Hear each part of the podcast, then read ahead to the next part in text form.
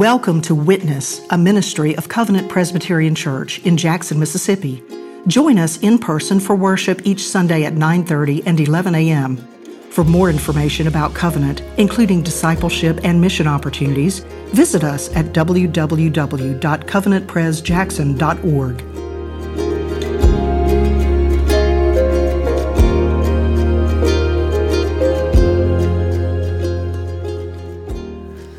God's people were slaves.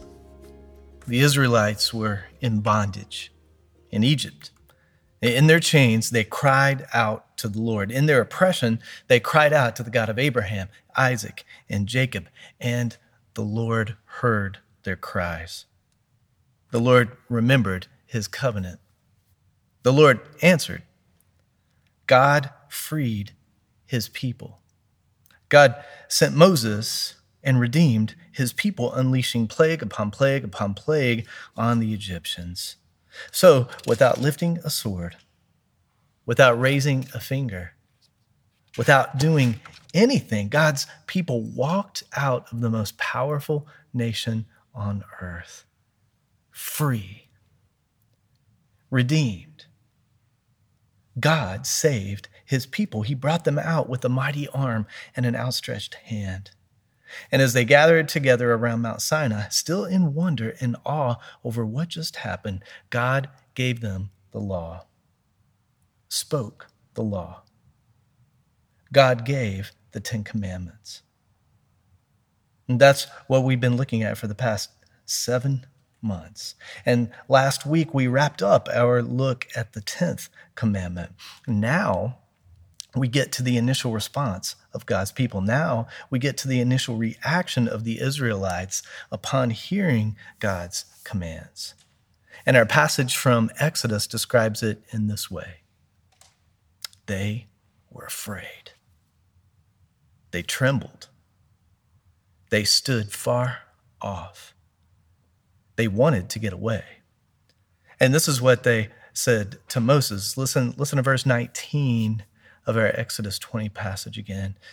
They said this You speak to us, and we will listen, but do not let God speak to us, lest we die. They, they didn't want to hear from God anymore. Moses, sure, but not the Lord. They, they were afraid.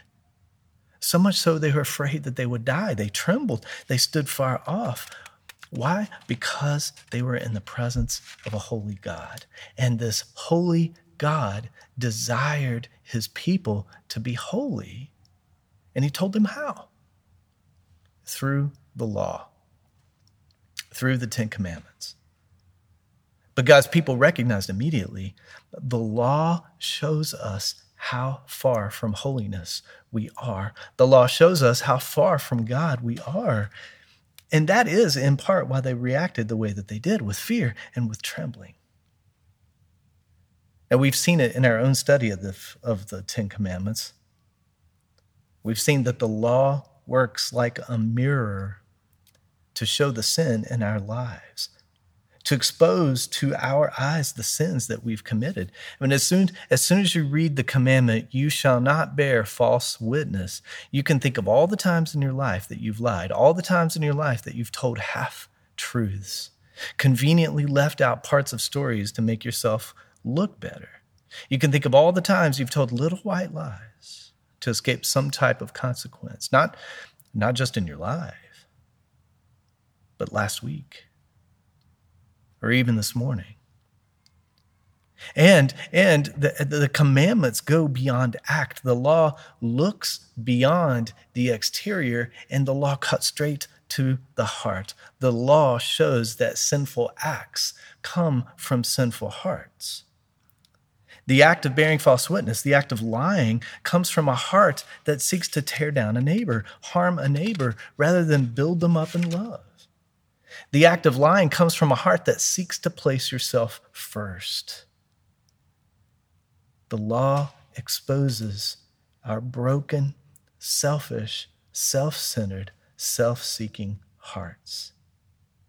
The Ten Commandments bring to light our sinful hearts and, and show us how far from this holy God that we really are. So, why then the Ten Commandments? Why then the law? That's a good question. And a fair question. In fact, Paul asked this question in our New Testament reading from Galatians, verse 19 Why then the law? Well, Paul asks this question in the middle of a letter, a letter to a church, a congregation, a community of faith that he is extremely concerned about. A report has come to him that the, that the church in Galatia has turned to a different gospel, different than the one he preached, a distorted gospel. Some teachers had arrived in Galatia telling this church that when Paul preached the gospel to them, he was right, but not exactly right. And here's what Paul got right Jesus was the Messiah, the Christ. Yes, he was the Son of God, crucified and resurrected. Yes, by faith, he must be claimed as Lord and Savior. Yes, but here's what Paul left out the law. And if they really wanted to be part of God's people, if they really wanted to be faithful, they needed to follow the law. In essence, their teaching was that in order to be a Christian, in order to follow Jesus, you first needed to become a Jew. Now, Paul was rightly concerned. Because by following this teaching, the church's focus then became the law. Their identity became in the law. Their salvation was bound up in how they followed the law. And Paul writes to say, no, no, no, no, no. Paul, Paul writes to say, your focus should be on Jesus. Your identity is in Jesus. Your salvation is in Jesus, not the law.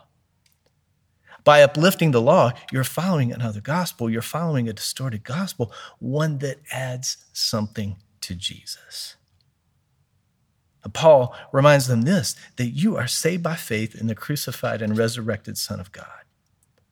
Jesus has released you from bondage. Jesus has redeemed you from slavery. Jesus has freed you from the chains of sin and death. And Jesus has brought you out with a mighty hand and an outstretched arm. That's the gospel. And it's a gift, it's free, it's not earned, it doesn't have to be added to. There's nothing that you can do to make it happen. It's a, it's a gift of love from the Heavenly Father. It's a gift that the Father gives you. Faith in Jesus saves, not works of the law. Faith in Jesus saves, not following the law. Faith in Jesus saves, not the Ten Commandments.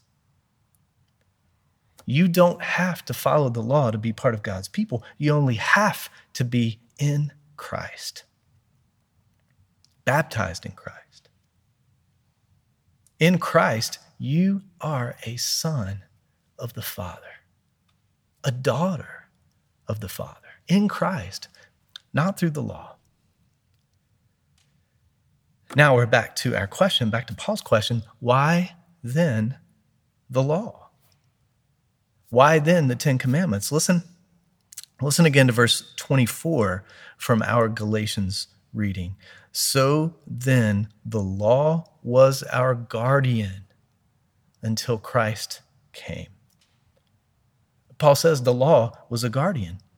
The law served as a guardian. And in, in Paul's world, in ancient Roman culture, a guardian was a servant. A guardian was a household slave whose job was to watch over the children of the house. A guardian took care of the children, made sure that they were safe, made it to school, stayed out of mischief, didn't get into trouble, and guardians were also in charge of administering discipline.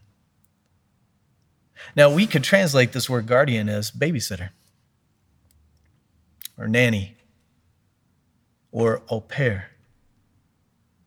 Now, according to Paul, this was the purpose of the law to be a babysitter. Now, Paul's, Paul's point is that God's people, Israel, was like a child, a child that needed looking after.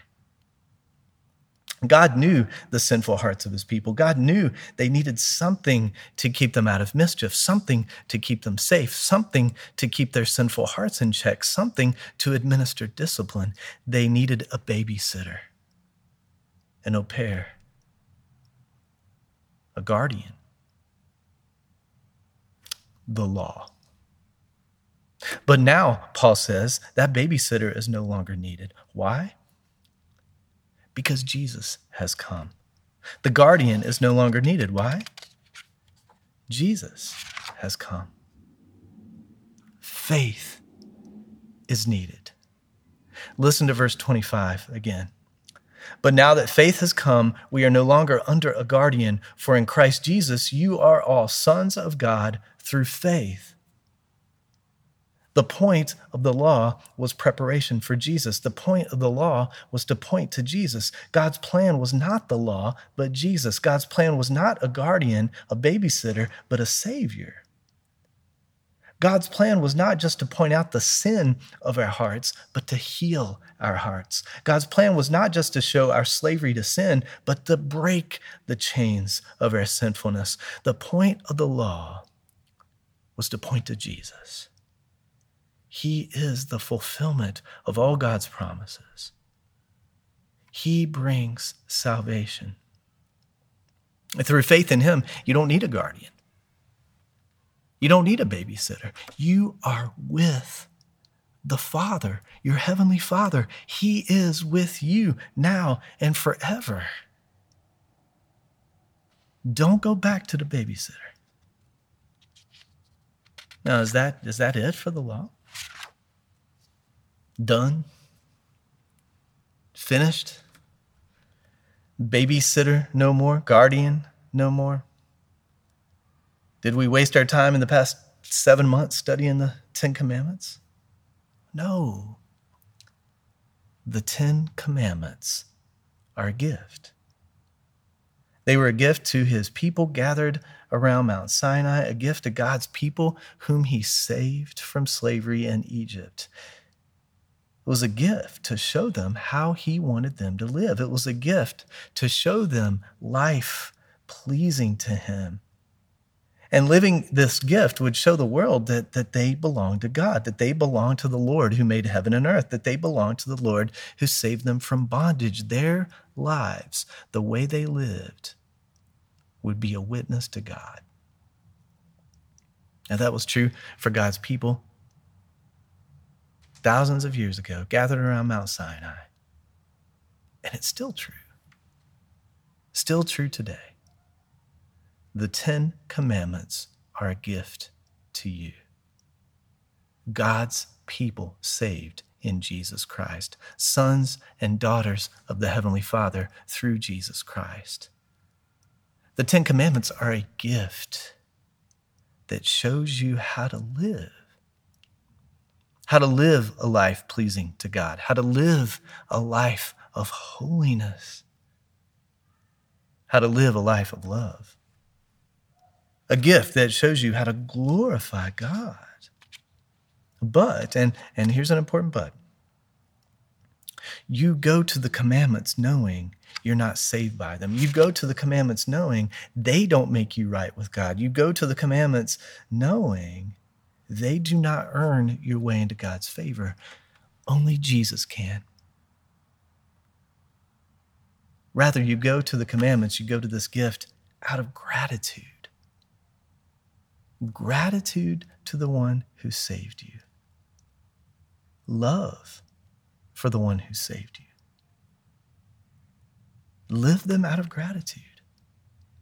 Live them out of love. Ask the Father to grow you in holiness, grow you in faithfulness, grow you in love.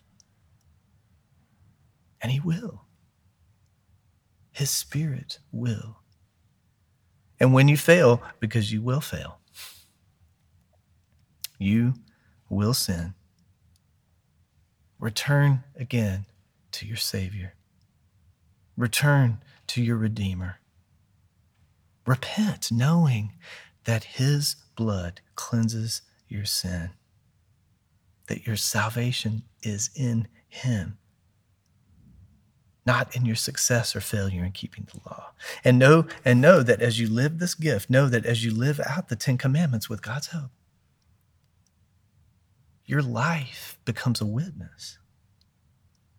In living out the commandments, you're showing the world that you belong to God. You belong to the Lord who made heaven and earth. You belong to Jesus Christ who saved you from bondage. And as you live it, you'll be different. Different from the world, different from those around you. And someone may ask you, why? Why do you live this way? And you can be like the Ten Commandments. Point to the Savior, your Savior, Jesus Christ, to whom be all glory.